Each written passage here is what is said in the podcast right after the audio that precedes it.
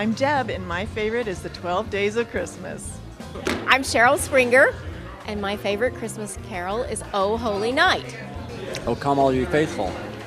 My favorite Christmas song is Rudolph the Red-Nosed Reindeer. My name is Sierra Lincecum, and my favorite Christmas song is Mistletoe by Justin Bieber. My favorite Christmas song is I Saw Mommy Kiss Santa Claus. Um, I say Silent Night. It's a classic. It's good. It hits your heart. Hello, my favorite song is Oh Holy Night. I'm Ryan, and my favorite Christmas song is Grandma Got Run Over by a Reindeer. Totally. My name's Connor, and my favorite Christmas carol is Grandma Got Run Over by a Reindeer. Our favorite song is Jingle Bell Rock. uh, Michelle Vos, uh, Oh Holy Night. Oh Holy Night. Hi, you doing? My name is Mike. My favorite Christmas song is Grandma Got Run Over by a Reindeer. Word. Hi, I'm Trina Riley, and my favorite Christmas song is White Christmas. Hi, I'm Tony Harvey, and my favorite song is Oh Holy Night. Hear the sleigh bells ringling, ring ting tingling too. Come on, it's lovely weather for a sleigh ride together with you. My name is Zach, and uh, my favorite Christmas carol is Oh Holy Night. Hey, my name is Mary Watson. My favorite Christmas carol is Rockin' Around the Christmas Tree. Um, my name is Matthew White, and my favorite Christmas carol is uh, Frosty the Snowman Melted. Hi, I'm Deanne, and my favorite Christmas carol is O Little Town of Bethlehem. Baby, it's cold outside. Yeah, it's kind of like that.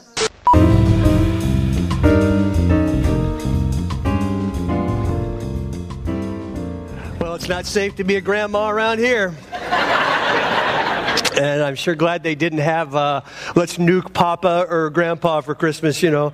Otherwise, I'm sure that would probably be a big hit. Uh, but before I get started this morning, I, I want to, uh, a couple of things. I'm going to invite you, if you would, not during service, but later today or this week, uh, read my column in the back. Just a couple of uh, wonderful announcements. Um, first of all, I want to, uh, is Doug Stewart here? Hey, Doug, would you just stand up for a second and just kind of greet everybody and let everybody know? I, uh, uh, I, I don't know, I, this may sound unspiritual, but I'm just really proud and thankful for Doug. Uh, he was presented the Threads of Hope Award this past Tuesday at the Orinda Theater for his ministry to the homeless throughout Contra Costa County. Uh, as a matter of fact, he's such a select, yeah. Uh, He's such a celebrity now. He was on the front page of the uh, Diablo magazine. And uh, so, you know, Diablo means devil. So in front of the Devil magazine, we, we, we get some spiritual life in there. Uh, but, Doug, we're just really thrilled for you. And as a church, we stand with him and, and do some things to help that ministry. As a matter of fact, um, it, again, you guys have been so gracious. And we've been asking for things, for food, for all of the, for the last couple of months. Uh, I will ask you, if you can, and I think most of us could. Let's, uh, if you notice it's kind of a little chilly out, if you could bring some blanket or blankets, I mean, just go to Walmart and grab some, and we're going to purchase some. But now is where he really needs, where Doug and his ministry really need blankets. And so if you could just think during this season to partner with him, maybe give up a Christmas present or two and say, we're going to, we're going to help. Um, his ministry, uh, that would be awesome, and just bring him to the church. Uh, secondly, Creekside Church was uh, notified. I was uh, received an email a week and a half ago that we have received the twenty eleven twenty twelve Partners in Education Community Organization Award uh, that is given on behalf of Martinez Unified School District.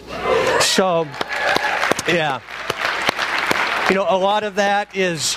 Uh, we, we do, we've been doing, working with the schools for a number of years, and then we've really ramped it up with the crab feet, literally giving thousands of dollars. And uh, so please read that. I, I don't want to start singling out people because I'll miss somebody, because there really are so many people involved, but we do have a great team that focuses on this. And uh, but just read that and, and take time to just acknowledge these people and say thanks, because it's really not about the recognition. We, we've never done any of these things, so we'd be recognized. But there's something pretty powerful about it, because because it makes a statement to our community of our commitment to them and our involvement that goes beyond just just you know, talking about God and making everybody, or expecting everyone to believe. But we kind of want to be like Jesus, that sometimes we take care of some physical things before we get to the spiritual. And I think that Jesus always dovetailed those. So just a wonderful thing, and uh, what a joy to be a part of this church. Uh, would you take your Bibles and turn to Luke chapter two? Luke chapter two. If you have kids, you know that the early birth and early birthdays are just incredible celebrations for families. Well, it was the same in Jesus' culture as well. They would come, a child was born, the family would get together, they would meet in the house, they would sing and celebrate and eat. Have a great time. Uh, but it's interesting, God doesn't do that for His Son, uh, the King of Kings and the Lord of Lords. There was no pomp, there was no circumstances, there was just simply this humble birth in a feeding trough with angels and animals as the key witnesses to the birth of the Savior of our world. I want to look at part of Jesus' story today that doesn't get a whole lot of press clippings, and, and you're not going to see it in the Christmas pageants of kids, and you're not going to find it on Christmas cards. So I want us to look at Luke chapter two, verse twenty-one through thirty-five, and if you would follow along with me. And when the eight days were completed before his circumcision, his name was then called Jesus. It was the name given by the angel before he was conceived in the womb. You can check that out in Luke one thirty-one. When the Annunciation came to Mary, the angel said, and you'll call his name Jesus, because Jesus means Jehovah, Savior. That's what he came to do. That was his mission for leaving heaven, to come here. And verse twenty-two says, and then, and when the days for their purification according to the law brought them up to Jerusalem to present him to the Lord. I'll kind of give you an overview on that. And then it says in verse twenty-three, as it is written in the law of the Lord, every firstborn male that opens the womb shall be called holy to the Lord. And to offer a sacrifice according to what was said in the law of the Lord, a pair of turtle doves or two young pigeons. And behold, there was a man in Jerusalem whose name was Simeon, and this man was righteous and devout. What a great epitaph. This guy's old. And those are the two things. At the end of his life, he was still righteous, right standing with God and with people, but he was devout. And he was looking for the comfort, the consolation, the hope of Israel. Remember, up until this point, there had been four hundred years where, where they hadn't heard any words spoken by the prophets. There had been no hope giving. And remember, everything points forward to the New Testament, to the coming of Jesus Christ, coming of the Messiah. But there is, they call the dark times, the intertestament period of four hundred years where they hadn't heard any proclamations from the prophets. And yet this man, it says he was devout, and he was continually looking, waiting, anticipating the hope, the consolation, the comfort of Israel. And, and parenthetically, it said, and the Holy Spirit was upon him. And it had been revealed to him by the Holy Spirit uh, that he would not see death before he had seen the Lord's Christ.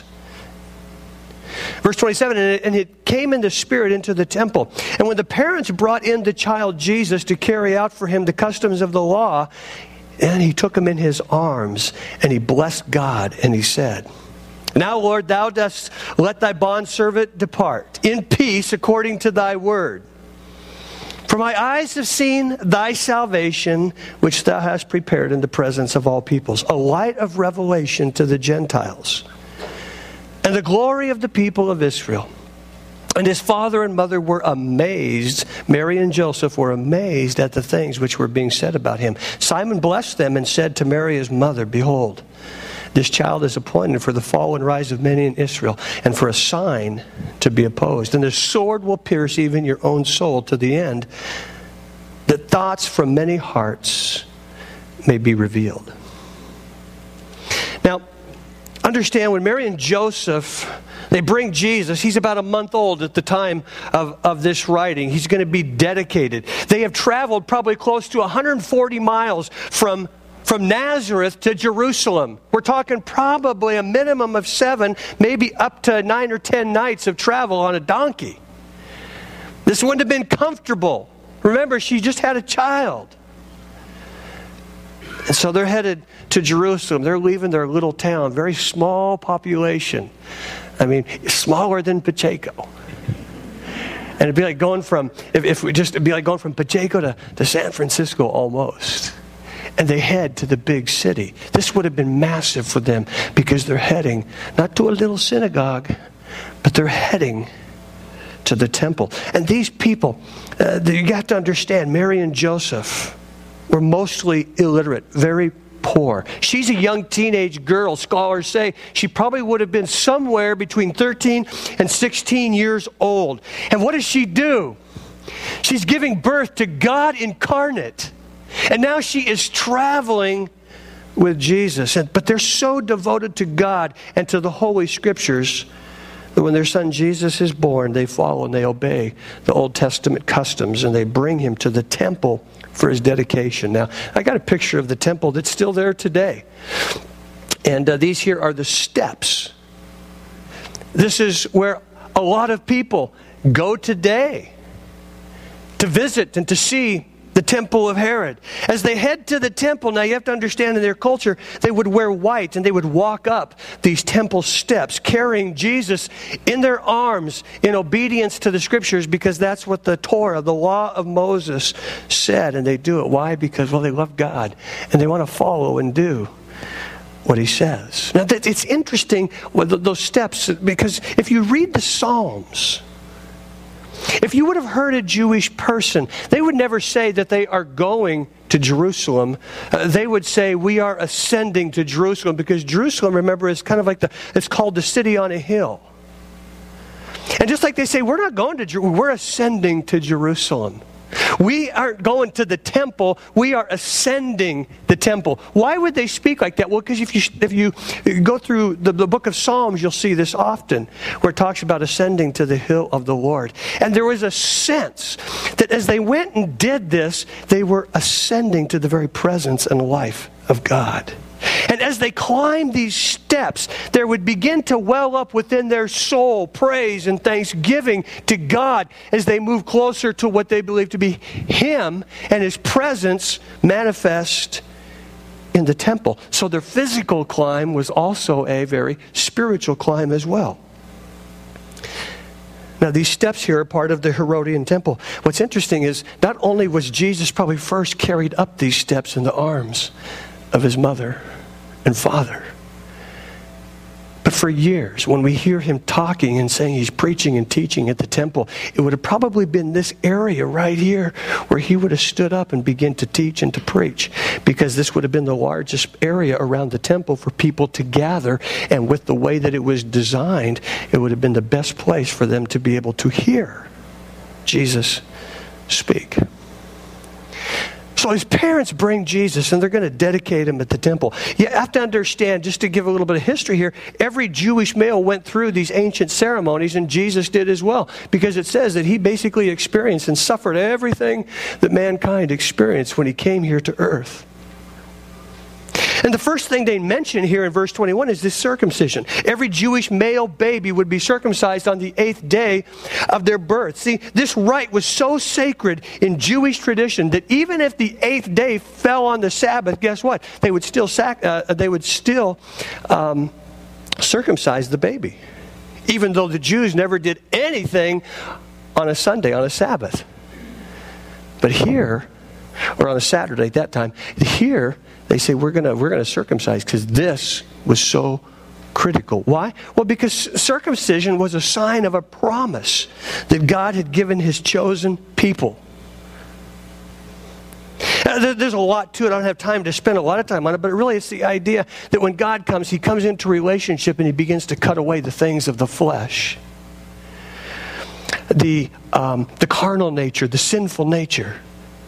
He wants to cut away that. And this became the sign of a covenant, promised relationship that he brings to his people. Have you ever noticed that, that God never gives an easy task or an assignment, but there's always a cost involved when he calls you to do something?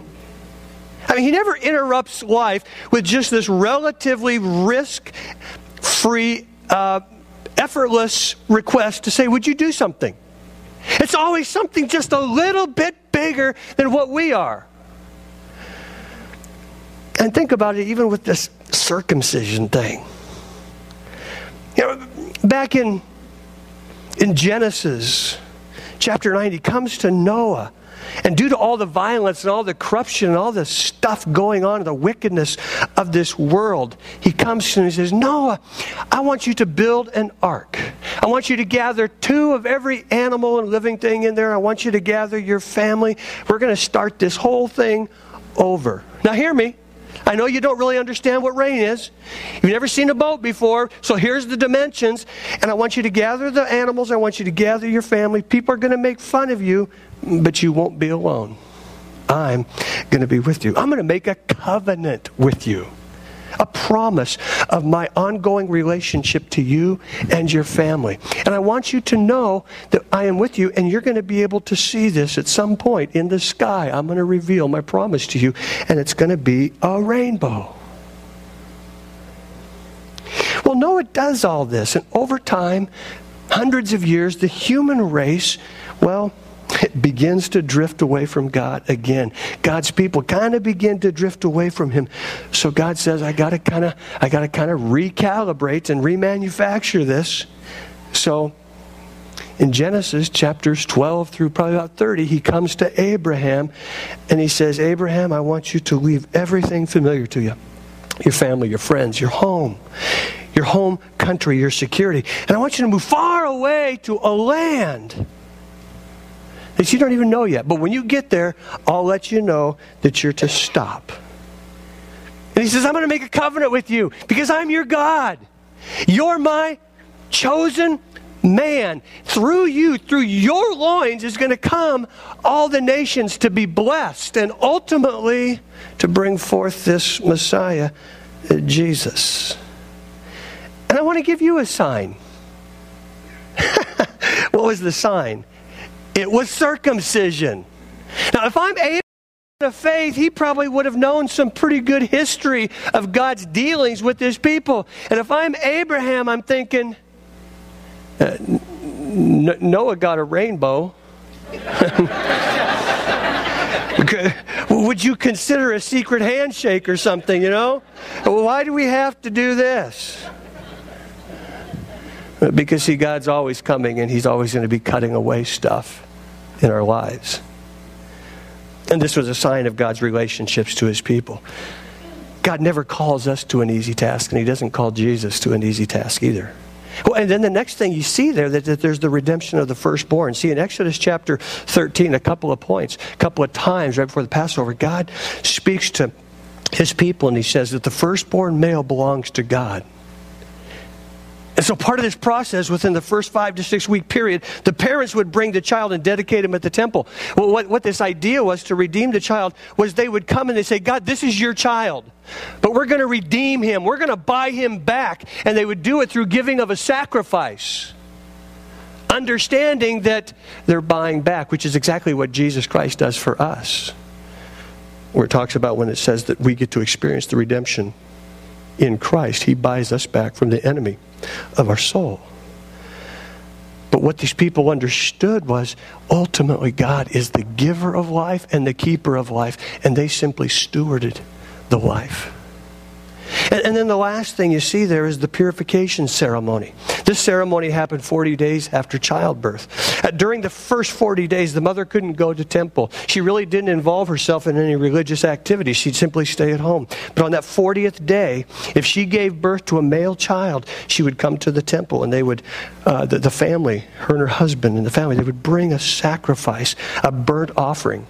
And then they'd bring a young pigeon for a sin offering. And the priest and the sacrifice would do the offering there, the sacrifice. And then he would pronounce her as clean.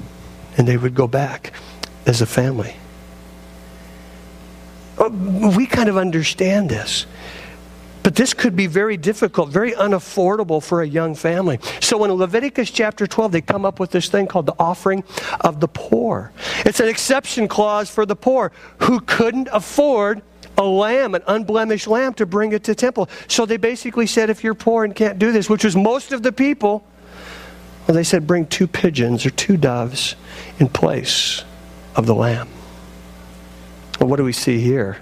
This is a poor family. Luke underscores how Jesus, the second person of the Trinity, was born to and brought up in a poor family. We're not just talking about poor in comparison to the grandeur of heaven.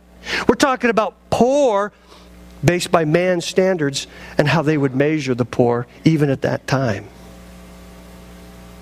A New Testament writer notes that he became poor in every way for us in coming to this earth. Why? So we, you and I, everybody, by choice could experience the riches, the unfathomable riches and glory of God in Christ Jesus. But Jesus' mother and father were fully devoted to God.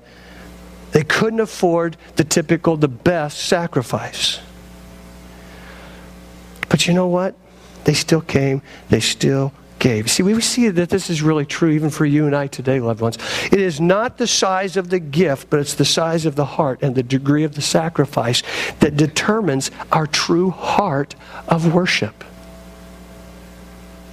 There's always a cost to worship. There's always a cost to walking with God. There's obedience to the Scriptures. There's doing some things that we go, my gosh, I can't believe that I'm being asked to do that, because God never gives us an easy task, just like He didn't His own Son. They were poor, but they were so devoted they still gave and sacrificed from what they had to God. Now we see that, that Simeon, this old man, he loves God. Loves God with all of his heart. He has served God, waited on God for years. And it says that the Holy Spirit came upon him and confirmed in his soul and mind that, well, that God has now found, He put all the pieces together, those things that have been prophesied by the prophets for years, throughout the ages, pointing forward. This moment in space and time has come, and it reveals God's providential rule, what is about to take place in history through the coming of God in the flesh. There's this divine collision. You, ha- you can't miss it. This divine collision of Jesus, the new covenant, the New Testament proclamation that God is on scene in the temple, which represents the Old Testament, the law, the old way of doing it. Now God is giving His people, you and me, this new promise, this new covenant through this little baby. And now He's ushering in this thing called the dispensation of grace. Not law, but it's grace. It's not based on what you do. It's not based on keeping these rules and these regulations and these laws. It's based on keeping and building and establishing a relationship with Jesus Christ, this Messiah who comes to be the light of the world. Now, Luke reportedly notes the work of the Spirit throughout his gospel. Just twice here in this passage, he talks about the Holy Spirit, who, as we understand it, remember, it doesn't come until Acts chapter two. But the work of the Spirit, just like Jesus, you know, Jesus wasn't born here. He is eternal. He's been around forever. It's the same thing with the Holy Spirit. But we see at different points where in the Old Testament and right here, it says the Holy Spirit came upon. But after the birth of the church, as Jesus ascends in Acts chapter two, then what happens? Well, the Holy Spirit begins to live within us. And part of the, the Luke motif of his gospel is the work of the Spirit. And we're going to talk about this forgotten God, the third person of the Trinity, this upcoming year. Because He's the one that convicts of sin, teaches truth, counsels, and comforts our life. So Simeon has this revelation from the Holy Spirit. And then he has this prophecy. He takes Jesus in his arms and he blesses him. And he says, as he's holding Jesus, he sees this humble king.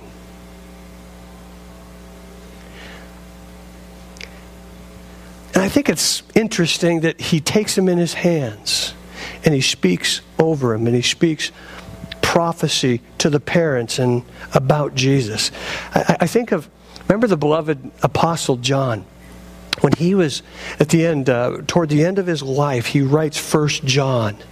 And he writes these words. From the very first day, John one one, he says, from the very first day we were there taking it all in. What? Uh, the life of Jesus. And notice what he says. We heard it with our own ears. We saw it with our own eyes. And we verified it with our own hands. The word of life appeared right before our eyes. We saw it happen. And all of a sudden, and I don't know that they were trying to, but, but he taps into these, these learning modalities, seeing, hearing, feeling, kinesthetic, experiencing God. He says, this is the real deal. That's exactly what Simeon is doing, is he, he picks up this child with his own hands. He says, I'm holding God incarnate. And he declares some powerful and some difficult truths as he holds this little baby up and he speaks a blessing. Such a poignant moment. You know, I don't know about you, but I remember having people, when our kids were babies, they would pick them up. And they would just say things over them. What a precious child. They never said anything of what Simeon said. But there's something powerful when people speak over our children. And that's what Simeon does in this poignant moment. He says, now, sovereign Lord, dismiss your servant in peace. Why? It's not that he saw salvation, but he saw Jesus Christ, the personification of what salvation is all about. He is the one with through whom salvation comes. And he says, I've seen it. It's what I've been waiting for. It's what I've been believing for. I can die a happy man now. And it says Mary and Joseph marvel at what he says. It's interesting. Because he says all of these things, then all of a sudden, I got one more thing to say. So what does he do? He turns away from the baby. He turns away from Joseph, and he lasers in on Mary, the mother of Jesus. And notice what he says. This child is destined to cause the falling and the rising of many in Israel and to be a sign that will be spoken against, so that the thoughts of many hearts will be revealed, and a sword will pierce your own soul too. Now, those are kind of odd words, and what what does it mean to her? I mean, it's kind of like this. Imagine a congratula- uh, congratulations card for the birth of your baby with the cute little baby picture on the front. And then inside you open it up and the words say, your baby's happy and healthy and smart, but it'll rip your guts out and shatter your heart. Blessings. That's, that's what Simeon is saying. He's going to break your heart. It's going to kill you. There's going to be like a sword that cuts through some of the things that you're going to have to experience and some of the things that you're going to have to see with this little baby. A sword is going to pierce your, pierce your soul, Mary. And we know that it does. Well, let me just share a couple of things that I think are important from this passage for us today. And it, and it really comes back to when you look for Jesus, when you seek Jesus, you'll find Jesus. See, whether it's Simeon's lifetime or two thousand later sitting here in Creekside, or maybe it's going to be a month or two or a couple of years down the road, if you're looking, for those who look for Jesus, you will find him if you're sincere. Jeremiah twenty-three fourteen, the prophet Jeremiah said this, then you will call on me and come and pray to me, and I will listen to you. Get this, you will seek me and find me when you seek me with all your heart. I will be found by you, declares the Lord, and I will bring you back from captivity. That's the whole purpose of Jesus even coming here. The declaration, he is bringing his people back from captivity. two thousand years ago, the nation of Israel, and two thousand years later, the nation or the church. You and I. That's his purpose. To bring salvation. See, where Simeon says he's looking, it's an interesting word. It has the idea of intent to find. It's not just kind of waiting and passively kicking back, but it's the idea about searching and expecting and waiting and believing. Have you ever noticed how a lot of things, um, uh, they aren't really seen, even though they're in our visual line of sight? Our mind has this thing called the reticular activating system. And what, what one of the functions and the way it works is, is you can literally look at something, notice something, but not really notice it. Oh, let me give you an example. You may look at your watch thousands of times and be able to, okay, it's uh, about uh, nine fifty-two. But you may do that over and over and not know if you've got a Bulova, a Timex, or a Rolex. Because you've never, even though you look at the time, you never noticed what the name is on the watch. See, we live our life like that, don't we? We see a lot of things, but we don't necessarily see what's really there, what's important. See, it says that Simeon, he waited, he looked, he watched. Isn't it interesting the difference between what Bethlehem was experiencing at that time? Now, Bethlehem was very apathetic toward Jesus and the promises of God. Maybe we can say, well, they hadn't heard anything for four hundred years. That's all right, though. He was expecting. He was looking. He was waiting. See, Bethlehem was busy. A census was being taken at that time, and people had to travel back to their homelands. And so they were busy with that. Isn't it easy for you and I just to get busy at this season? And we can kind of begin to miss maybe what Jesus would want to show us and want to do in us and through us at this time. Now, they were also, there was the, the issue of inconvenience and preoccupation. I mean, just take, for instance, the innkeeper. There's no room at the inn. Sure, yeah, that's true. Can you imagine what would have happened if he would have known this was Jesus Christ, the Son of God, God incarnate? Excuse me, I'm taking your room. Sorry, um, you came a little bit late, gave your room away. He would have made sure that there was room. Can you imagine the press clippings of that? Jesus Christ, God incarnate, stayed in this room. Would you like to stay there? That's what we do today, don't we? I mean, uh, Trina and I went and stayed at a hotel in Benicia a couple of years ago, and the, and the room we stayed in, its claim to fame was that Humphrey Bogart was there in the nineteen thirties. Imagine if you could say, the innkeeper, Jesus slept here. Marketing coup. Inconvenience, preoccupation. I, live, I, I can live that way. I, I hesitate to tell this story on a couple of levels, um, good and positive, but we were talking in our in-state group this past Tuesday and about, well, sometimes the church doesn't do this and people in the church don't do that and, you know, on and on. And finally I just said, you know something, let's, let's forget it. Let's not talk about it anymore. Let's go out and do it. So I kind of gave him an assignment. I want you to do some stuff. Just because someone doesn't do it to us or for us or with us or around us doesn't mean that we're not called to do it. Well, bold proclamation, and so I'm, you know, it's kind of a busy season for us here. I, I go to the post office this week. I, pull, I, I, I come around the corner into down on Alhambra, and I pull up to the parking spot, and guess what? There's a homeless man sitting there. Big sign. I'm not kidding you. I pulled in, and as soon as I saw him, because I would have to walk by him to get into the post office, I backed back out. I'll just drop these mailings off into the box. I didn't want to deal with it. And all of a sudden, God just kind of said, what are you doing? And I said, God, don't bug me. I'm busy. I'm, you know, just don't bug me. Okay? I'm sure I love that man, but you don't need to bug me right now. And I kind of talk with God sometimes like that. And all of a sudden, it just hit me. The church sometimes doesn't do. Well, let's do it. Oh, well, that was, that was a class. So you know what I had to do? I had to pull my car back in. Walked by that guy.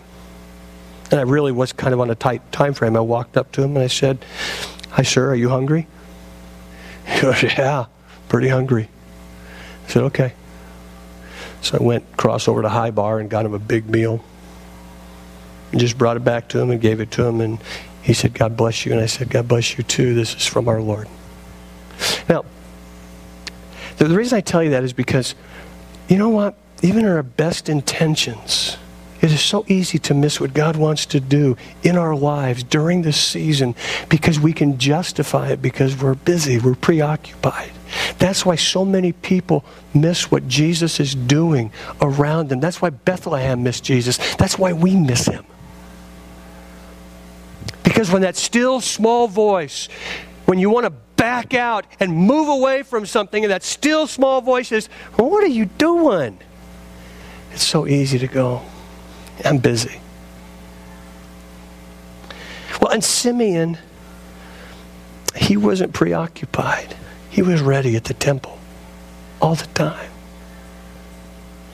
Well, well, Simeon, you know what? Simeon had expectations. And I think some of our problems today is how many of us don't have expectations for God? See, Simeon looked and waited and lived. It's almost as if it kept him alive because he wanted to see the Messiah, the promise that God had given for thousands of years. I wonder how many of us have our built-in expectation meter expired. No, we, we just don't expect God to do anything anymore. I'm talking not about unhealthy expectations. I'm talking about expectations for God to do things in our lives, through our lives, and around our lives. But maybe we haven't seen anything for weeks, months, years. So we just give up and we don't expect. Simeon didn't. He was an old man, but he kept waiting, kept looking. See, loved ones, we got to train our eyes again to see God's presence. See, if you look for problems, that's what you're going to see everywhere you go. It takes much practice to train, train your eyes to see God in the dailiness of life.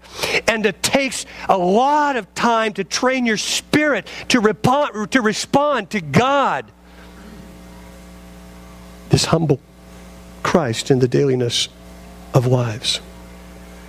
See, we'll read the newspaper, watch bad news all day, hear about murders and deaths, all the ills of society. We'll watch it at five o'clock, and then we'll watch it at ten o'clock, and then we'll get up and then uh, go to bed, and then we'll get up, and we wonder why we get up with such a negative orientation.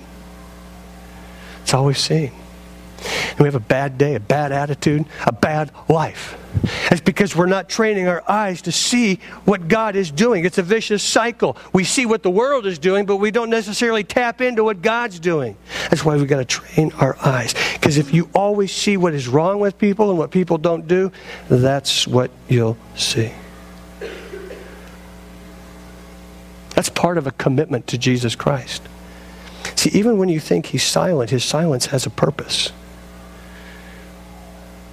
But see, we're so technologically savvy now that, man, when we send a text, boom, it's there. We send an email, boom, it's there. We call on the phone, boom, it's there. God, what's up? Boom, it should be there. But Simeon's a powerful example that says, keep looking. Keep waiting, keep expecting, keep anticipating, keep believing. Two kinds of people. I've got to see it to believe it, they live by fact. Or I've got to believe it to see it, and they live by faith. Well, also you'll see that this baby is all about conflict. It says this child is appointed. This child has a destiny for the fall and the rising of many in Israel. And he's a sign of light to the Gentiles, to everybody. So as Simeon gives this prophecy, he talks about his relationship to Israel as well as to the Gentiles. Who are the Gentiles? Anybody that wasn't a Jew, then and now. This boy will grow up to be a man who is the center of extraordinary controversy, conflict, trouble, division, acrimony, strife. And see, for you and I, it's not so much that God judges man here and now, but man judges himself. And his judgment, really, the judgment that people experience now is based on their response to this little baby that became a man. Because really, he's the fulcrum in which human history hinges. Remember, we talked about it last year, or last week. B C, before Christ, A D, Anno Domini, in the year of our Lord. It's all around Jesus. Listen, history is divided by him. Is it any surprise that mankind is divided by this man? See, we forget. Even Jesus said, I didn't come to bring peace, even though he's the Prince of Peace. See, you, you, you can't box him in. He says, I come to divide families. Because he understood that there would be some who would follow and there would be some who reject. And that's what he's talking about here. See, he's talking, there's this cosmic, listen, loved ones, this cosmic warfare that is taking place around this child's life. And while this little baby is a lover of mankind, he's a humble king. He is a warrior king. First John three says that he came to destroy the works of the enemy. And isn't it easy for some of us to forget that we're in a battle and we wonder why all hell is breaking loose around us? Things we go, I think I'm doing everything right to the best of my ability. I'm loving God. I'm walking with Him. I'm, I'm believing for things. And then still the stuff hits the fan. Can I tell you something? We shouldn't be surprised.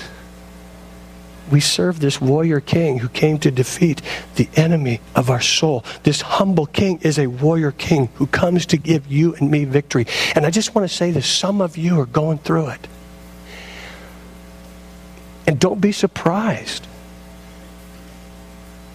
Make a decision that you're going to press in and tap into this Jesus who is a warrior king who comes to bring you victory. And that may mean you need to get with some people. And get prayer. Get them to stand with you. But don't be surprised at the conflict. Another thing you see that's very simple here, but everybody needs to receive Jesus personally, verse twenty-eight. Imagine Simeon, he's taking and personally receiving Jesus in his hands. Listen, loved ones, our goal at Creekside is for people in this room, in our community, in our East Bay to know Jesus personally. You can't do it through parents. You can't do it through other Christ followers. You can't do it by sitting in this church. You can't know God by proxy. It only happens through a personal relationship with Him. And like Simeon, when he embraced this humble child, he realized the truth of who he was. Ah, this is the Messiah. Remember in Luke chapter twenty-four, the disciples are walking. There's some disciples. They're distraught because Jesus has died. And all of a sudden, Jesus shows up and He begins to reveal Himself to them. And it says that their eyes were literally open. Their hearts were warmed because they were looking. They were waiting. They were listening. But it had to be personal. And everybody here has to make that decision. Some of you will rise with it, and some of you will fall by it. I love this statement. This is what Simeon says. When we see and receive Jesus personally, guess what? Then we're ready to die. Well, does that mean you're going to die? No, you're going to die right away. Well, well actually it does. Because First Corinthians chapter five talks about, and, and, and, and uh, Galatians chapter two verse twenty talks about how we die when we come to Christ, the old man. And behold, Second Corinthians chapter five verse seventeen, all things become new within us. It's called reborn. No, you're not going to die physically when you come to Jesus or make a commitment to Him. But guess what? You'll be ready to. You'll have a whole new perspective because you've come to this humble king who is now the warrior king for your life today. This is one of my favorite Christmas songs, Humble King, because it reminds me at one point, I don't have a whole lot to give Jesus. I just lay down whatever I've got because He has done everything for me. And while I have nothing to give, I can give what I do have. Just like Mary and Joseph. It's the best. I can give Him my life. I want to be more like Him.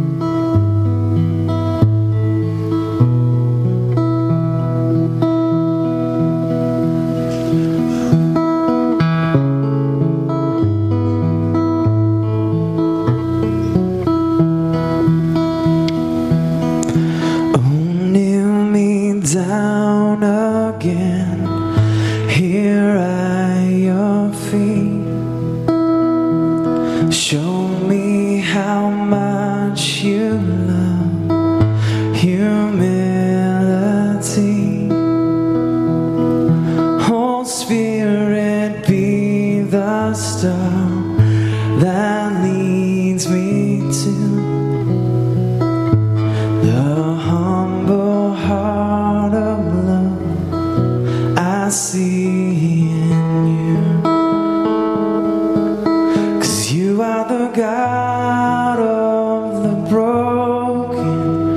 the friend of the weak.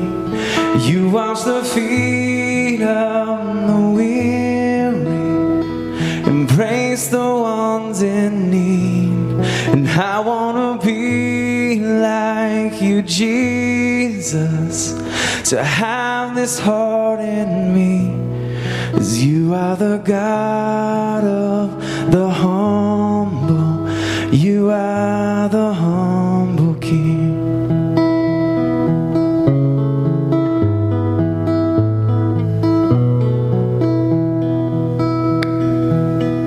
Here in this dusty ground, I bow with kings, where wise men laid before their offerings. Lay no golden crown here at your feet, just this my broken life I offer thee. 'Cause you are the God of the broken, the friend of the weak. You wash the feet of the weary, embrace the ones in need. I wanna be like you, Jesus, to have this heart in me, 'cause you are the God of the humble. You are the humble King.